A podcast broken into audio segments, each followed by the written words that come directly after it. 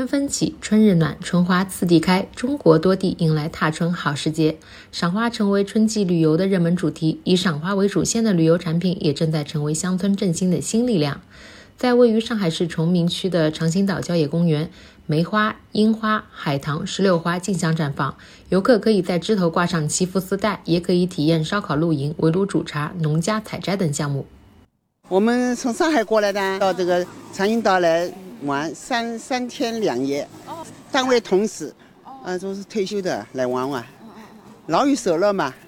嗯，这边整个环境都还蛮好的，然后我看到有很多人露营，然后宠物也可以入内，这点我非常喜欢。跨省春游的高峰也已经全面开启，铁路上海站的春游运输从三月十日开始，持续到四月十日，预计发送旅客一千零六十五万人次，客流恢复至二零一九年的同期水平，以踏青旅游流和扫墓探亲流为主，主要集中在高铁三小时交通圈内的中短途城市。携程数据也显示，往年的二三月份是全年最为低谷的阶段，而今年这两个月的赏花类度假产品预订量同比暴增百分之八百八十。携程公关总监汪一鸣说。江苏无锡、江西的婺源以及云南的昆明、大理都是国内热门旅游目的地。像多个赏花的目的地也启动了春日旅游活动，包括非遗的展陈、亲子研研学以及休闲游园等丰富的一些内容。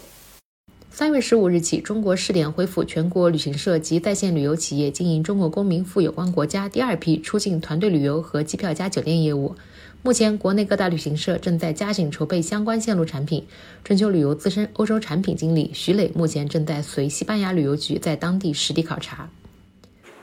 我们国家因为是三月十五号，就是西班牙可以正式呃中国公民以团队的形式或者以机票加酒店的形式前往呃那个西班牙旅行。那目前来说，我们做的最早的计划可能是在五一前后。那当然还要根据呃签领签证、航班以及当地的一个预订情况来做一些调整。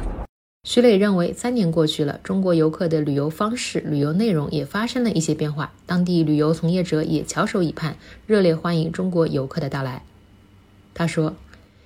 我们是希望我们的游客能把脚步放慢，特别是在一些主主要城市，像在马德里跟巴塞罗那，我们已经联系了当地的一些呃有资质的能接待中国游客的一些家庭，他会那个